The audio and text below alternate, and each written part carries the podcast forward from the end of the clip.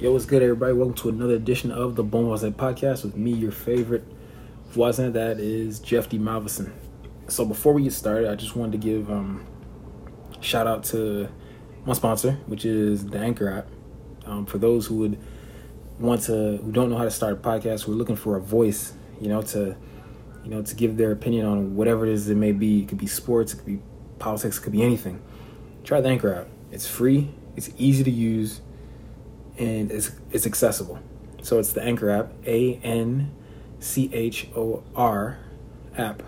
If you got Apple, if you got Apple, if you got Android, you find it in your in the. Um, gosh, I'm I'm almost forgetting in your in your phone store, whatever. But on this podcast, we're going to talk about the hate against Cincinnati. Why the hate against Cincinnati Bearcats? I mean, we're also going to dig into the hot stove. So many signings already within the hot stove season. And we got some interesting, uh, you know, award winners for the Cy Young Award, the Rookie of the Year, M V P. Um, we also dig into the N F L. We're talking about one particular team that is a Super Bowl contender. And it may be a team that you might not think it is. It may be a team that you wouldn't think at the start of the season would have been a Super Bowl contender. We're also going to dive into, can Super Cam really save the Carolina Panthers? We're also going to talk about Monday Night Football, Thursday Night Football. Um, dive into a little N B A, you know, underrated uh, free agent moves this offseason that have paid off. We'll look into a couple names. Also, we're going to, we're going to go all over the place. We're even going to talk about, you know, a sad, you know, a sad week. It's already been a sad week already, you know, and it gets more sadder by the minute. So let's get started. Um, so the first thing I had is um, I was looking at a, um, as I was on the on the phone a couple of days ago, I was looking at a story in the Washington Post that talked about the Cincinnati Bearcats, why why they're not getting enough love in the college football playoff. And because I saw the rankings and it had them sixth. Tell me why they're behind Alabama, who has a loss, and behind Ohio State. I I don't get that. They're undefeated. Now, granted, they do play in the American Athletic Conference, which is not a, a which is not a a world beater, but you know, but they've got some very good teams in that league. Is it because of their soft schedule? They played Notre Dame. Now, granted, granted, they beat Notre Dame in South Bend. But then, to me, I think their win against Notre Dame was more impressive than Oregon beating Ohio State, because Oregon lost to a three to to a three-win Stanford team. I mean, come on now. So, but really, I think they've been disrespecting Cincinnati ever since last season, when they were forced to even go to the Peach, the Chick-fil-A Bowl. I mean, my whole thing about this is, should they move to a bigger league, like the Big Ten or the Big twelve? Obviously, with geography and the logistics playing in, I think all in all, this is why this is why there should be an eighteen playoff, because you're gonna have every year you're gonna have a team outside the Power Five that's deserving. Last year was Coastal Carolina and B Y U. This year is Cincinnati. I mean, seriously, what do they have to do to show that they deserve in the college football playoff? They've they've beaten their competition. They've won their games. Granted, they haven't won in an impressive fashion, but they won their games, which is, to me, most important. You have to win your games. Um, eventually, the committee is going to have to go to eighteen playoff, because there's too many deserving teams out there. I mean, as a as a fan, as a football fan, I'm getting tired of seeing Alabama, Georgia every year. Again, nothing, I have nothing against those teams, because there's some two fine programs from a blue blood conference like the S E C, which is always going to have a a powerful voice in the college football playoff. But, you know, it's time to see some new teams, you know, see what they can do. So now we move on to baseball, the hot stove. We're still in, you know, obviously in the offseason. Um Couple notable names have, you know, already signed contracts, even got big extensions. Um, Justin Verlander, he came off Tommy John surgery. He, he had a one-year, twenty-five million dollars deal with a player option for twenty twenty-three. So really it's a two-year, fifty million dollars deal. Um, obviously, he's coming off Tommy John, so we don't know how effective he's going to be. He's thirty-seven years old, so it's, they're obviously going to give him restrictions on his on an innings limit. So he'll I know he's going to get a pass for this year, so maybe next season he'll be full go. But this, I mean, this Houston team, they're ready to win now. And you have a manager who's ready to win, ready to win now, Dusty Baker. So look for them. They're, they're going to be back in the World Series. Granted, we, we've yet to see many big moves in the offseason, so we'll see how that plays out. If Houston makes any more moves, um, Noah Syndergaard signed a one-year, twenty million dollars deal with uh, Angels. This move was very surprising, considering the Angels and the person who signed this deal, Syndergaard. He had Tommy John surgery. He only pitched one game for the Mets last season.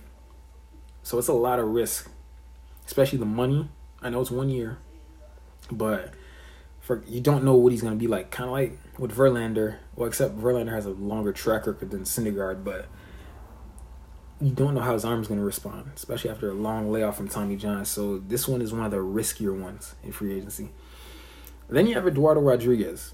Signed a seventy-seven million dollars deal for five years. He can opt out after twenty twenty-three. So, of course, last year he had a four point seven four E R A. That was the highest E R A of his career.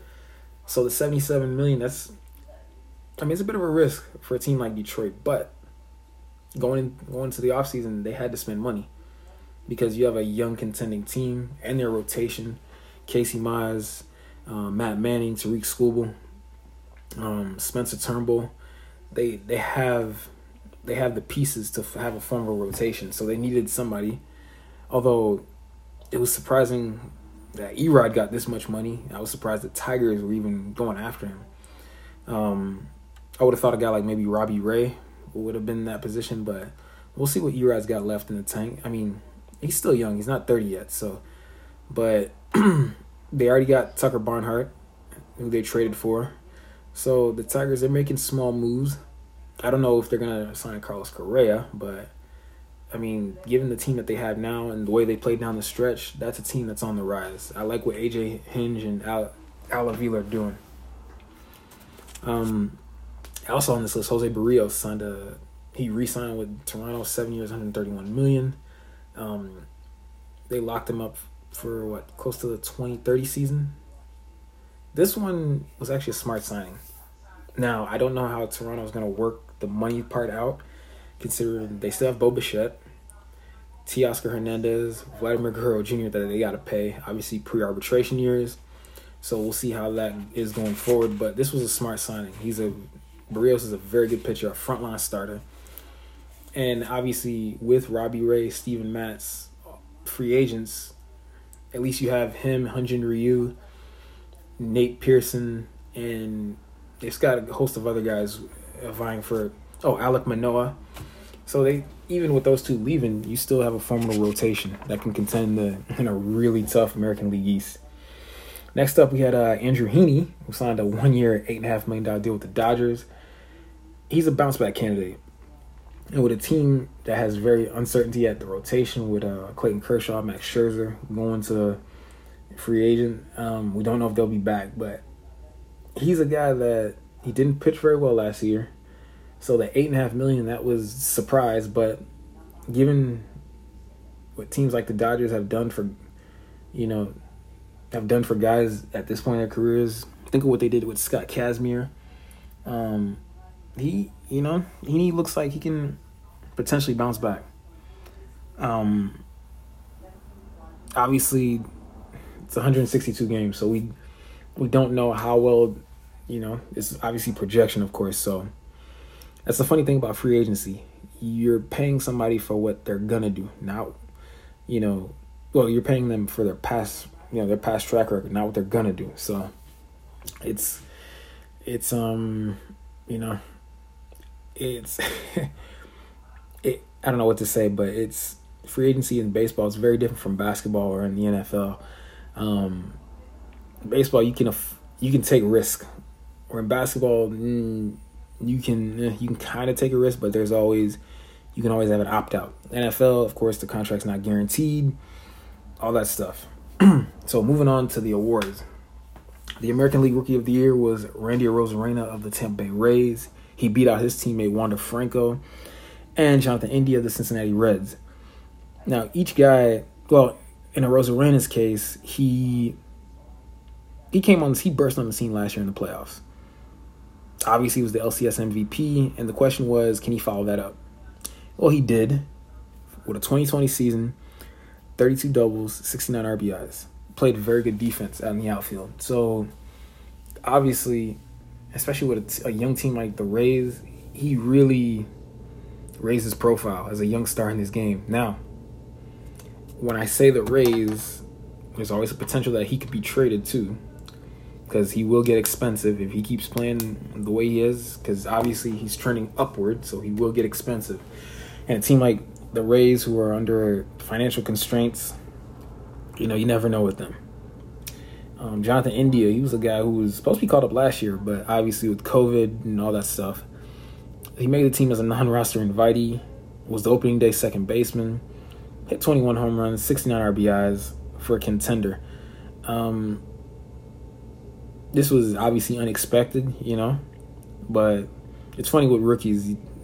Every year there's always somebody who comes out of nowhere and just takes the league by storm, and Jonathan India was that guy. Um, so congrats to him. Congrats to Randy Arozarena on winning Rookie of the Year. Uh, Cy Young Award winner was two guys who had, I guess you call it, very good bounce-back seasons. Uh, Corbin Burns, who won the National League Cy Young Award for the Milwaukee Brewers, um, who had the lowest innings pitched for any Cy Young Award winner, uh, one hundred sixty-seven innings. He went eleven and five, two forty-three E R A. Um, he struck out over two hundred batters.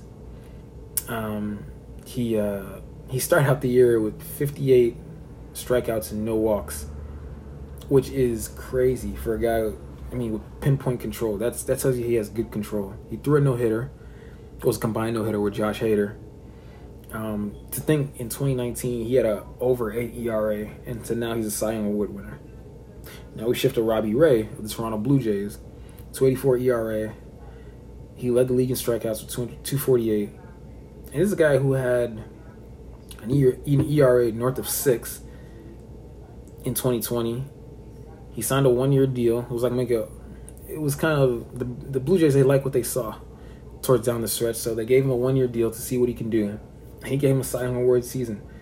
I mean, these are two guys who had to make adjustments. Um, who, you know, they showed that it. Baseball's a funny game. It's one year you could be good, the next year you could be bad. So it's always good to keep level-headed. I mean, you always have to make adjustments in anything, and in in anything, in any walk of life, you have to make adjustments because nothing's ever gonna be the same. So congrats to those two. Um.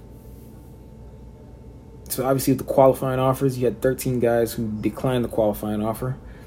Um. Three guys that I put down in particular, according to M L B dot com, was one was Freddie Freeman. And that's going to be an interesting case. We'll see how much the Braves are going to give him. Obviously, he wants a six-year deal. The Braves may not be willing to go that far. So that's going to be something, you know, something to see. You know, a team like the Yankees may swoop up and get him. Um, Corey Seager of the Dodgers, Chris Taylor. Chris Taylor's a name to watch.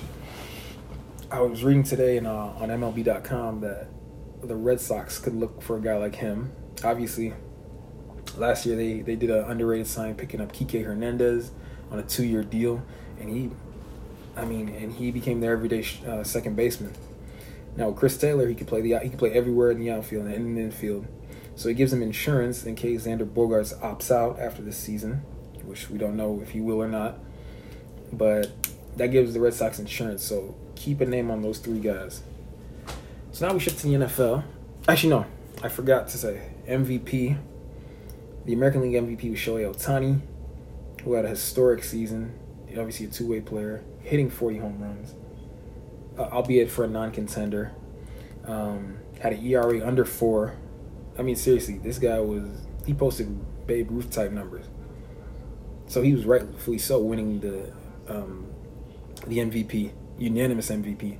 Albeit, Vlad Guerrero had a had a very good year, historic year. Marcus Semien, historic year. But what Shohei Ohtani did, you know, hitting forty home runs, an E R A under four, that's, I mean, that's just, it's crazy in this day and age in baseball. Also, for the National League M V P, Bryce Harper, the Philadelphia Phillies, I, I, I like the choice, you know, I do. Bryce Harper, he, he literally carried that Phillies team into contention. Now, granted, they were they finished six games behind the Braves. You know, there's people who thought, oh, you know, he shouldn't have won the award, but think about it. Without him, the Phillies are not contending. He literally carried that team in the second half. There was a time when this guy was on fire in the second half. So, congrats to Bryce Harper. This is his second M V P. So now we go to the N F L.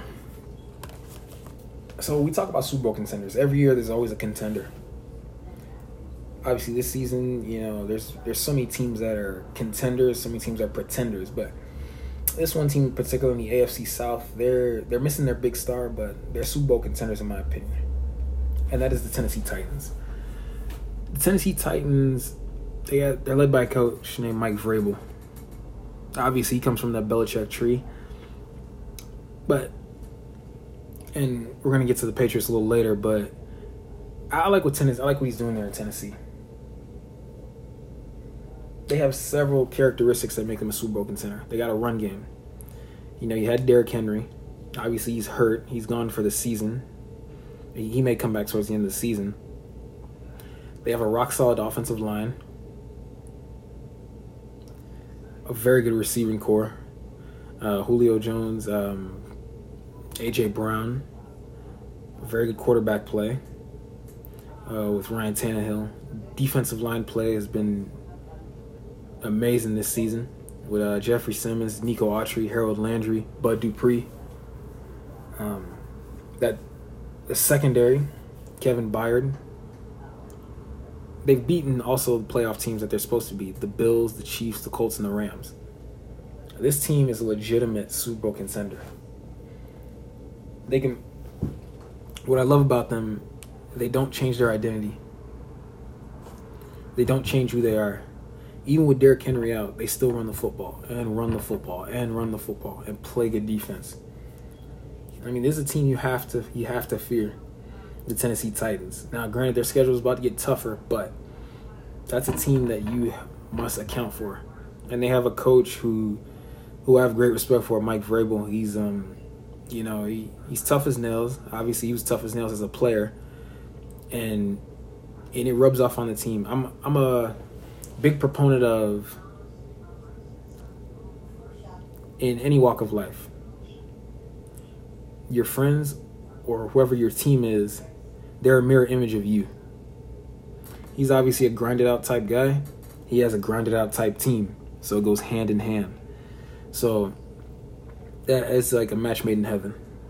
Now, are the Tennessee Titans going to win the Super Bowl? Well, it all depends. If Derrick Henry comes back, if Ryan Tannehill can keep this level of play, if their defense can keep this level of play. But so far, so good. I'm I'm liking what the Tennessee Titans are bringing to the table. Now we should. Now we go to the N F C South, and we ask, can Cam Newton save Carolina? Well, while while he's not the transcendent talent he used to be, Cam can still, he can still, you know, give you a flash play here and there. They got the defense, pass rusher like Hassan Reddick. They got Jeremy Chinn, Steven, Stephon Gilmore, um, Shaq Thompson. Um, obviously with Christian McCaffrey. If Cam can provide at least a little bit in that in that passing game, just a little bit, get the ball to Robbie Anderson, D J Moore, they'll be fine.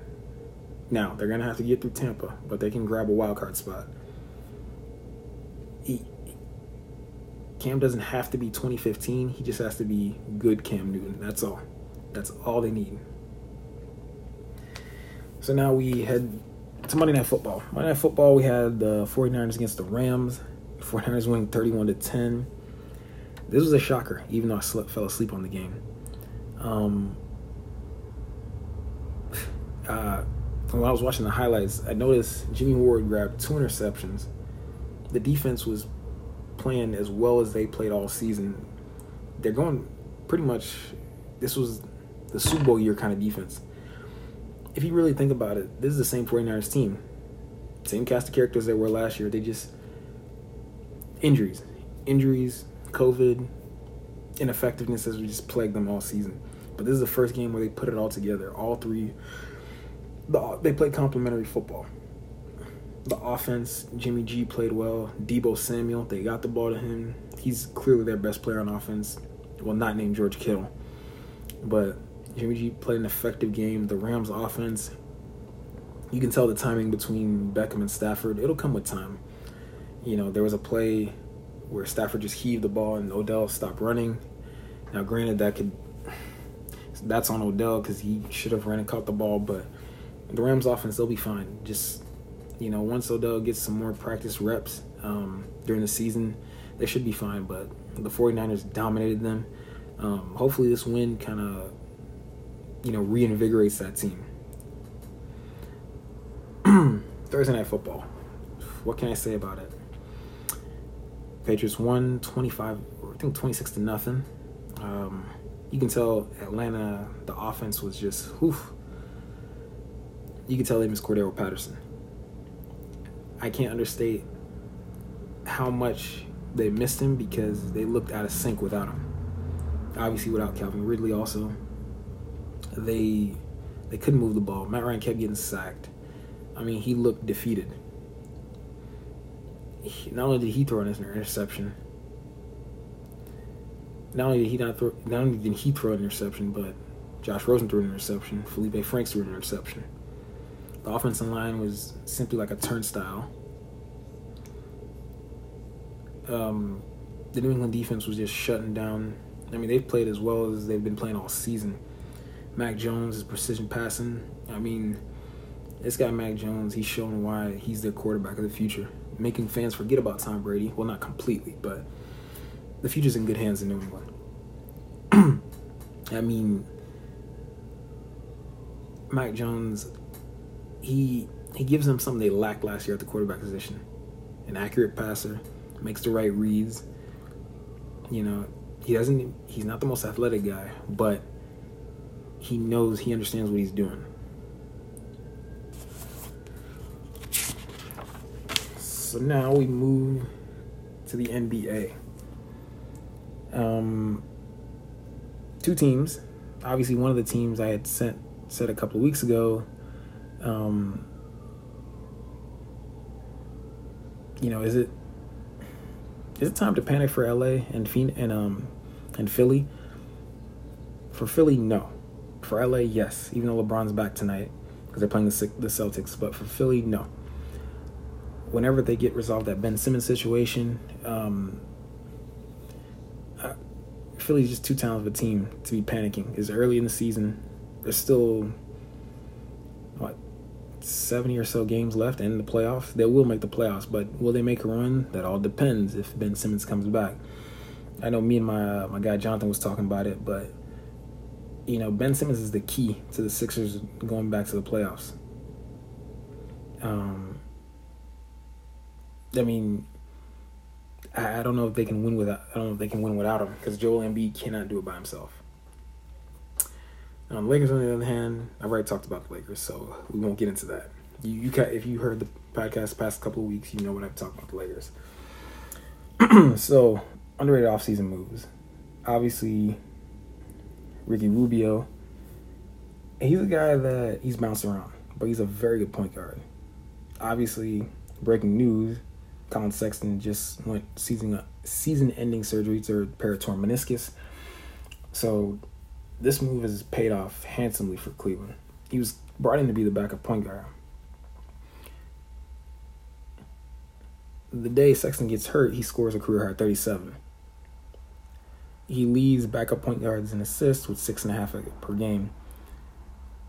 He's a dependable point guard, something that every team needs, a dependable guard who knows how to run an offense. If you need somebody who knows how to run an offense, who can distribute, score occasional points, that's Ricky Rubio. Next up, we go to Sacktown, Rashawn Holmes. This guy signed a four-year deal. It was a very underrated move because people are like, who is Rashawn Holmes? Unless you're a true basketball fan who watch basketball like that, you appreciate a guy like Rashawn Holmes. Gives you a double-double, plays hard, um, you know, he he does he does the little things well. Gives you a double double, um, especially for an improving team like Sacramento. Next up, we head to Charlotte. Kelly Oubre. Um, obviously a team-friendly deal, two-year deal. And this guy, he said he wasn't going to come off the bench, but now he has come off the bench. I guess he's embraced the role. You know, he'll have his occasional off nights, but this guy can put up points in bunches, especially for an exciting team like Charlotte. I mean, he comes in handy, especially during the playoffs. So you just watch. So my final, well, not really my final, but a couple of games I want to talk about. You know, the Bills and the Colts is a rematch from last year's playoffs. I got the Bills winning twenty-four seventeen. I think this is where the Bills right the ship. This is where they make their run. Um, Washington football team against the Panthers.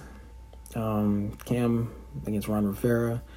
I got the Panthers winning twenty to seven. I mean, ugh, that that Washington offense just too inconsistent. Their defense, obviously missing Chase Young, tore his knee. That's unfortunate, but I got the Panthers winning twenty to seven. Cowboys against the Chiefs. This game is going to be exciting. This would have been the game of the year, obviously, if the Chiefs were doing better, but Cowboys won forty-two thirty-five. If you don't agree with me, hit me in the D M or, you know, hit, hit me in the box. You know, tell me what you guys think. In college football, we got three games. Upset alert. Well, not really upset. I got Ohio State winning forty-one thirty-eight over, over uh, Michigan State. The matchup I want to see is Kenneth Walker the third against that Ohio State defense. This guy's been running roughshod, a Heisman candidate. I want to see what Ohio State's defense is going to do. Oregon versus Utah. That is also a game I'm dying to see. I want to see that Oregon offense against that Utah defense. Um, yeah, Oregon winning twenty to seventeen.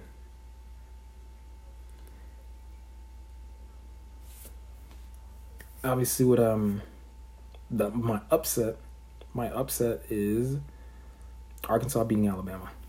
I know that's gonna sound odd, but this Arkansas team is not to be messed with. Obviously, that game they played against L S U was a tough game, but Arkansas, you know, they're going to give Alabama a run for their money. I got them winning thirty-five thirty-one. So, what I wanted to talk about last is, um, I think was it a couple days ago, we heard the unfortunate passing of young Dolph um, in Memphis. You know, it was unfortunate, very young, thirty-six years old. Um, you know, it was unfortunate that that, that happened. Um, it seems like you can't go anywhere nowadays without somebody trying to shoot you. It's funny, when you're successful, everybody wants to see you fall. I, it's crazy. I don't know why we have that mindset. When somebody gets successful, instead of supporting them, we, we hate on them. You know, so all I can say is people, you know, just have love for one another. Don't don't hate because you see somebody successful. You know, encourage them. You know, all we need is just try to make each other better instead of trying to tear each other down. So, R I P young Dolph, um, to him, you know, condolences to him and his family. Uh, so on that note, I just want to say to everybody, have a great night, have a great weekend. Hope you enjoyed the podcast. Um, if you're a new subscriber, hit that subscribe button, hit the like and subscribe button. And if you've been listening for a long time, I want to thank you guys. Um, have a great weekend, everybody. Yeah.